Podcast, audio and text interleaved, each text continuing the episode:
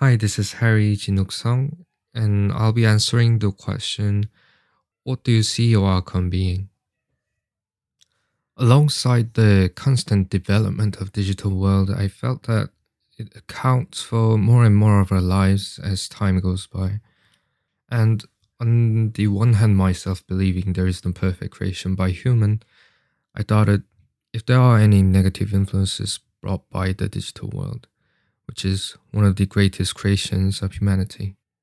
As a result, I present a fashion look as my outcome, which is designed based on imaginative human body with possible deformation, or in different perspective, evolution.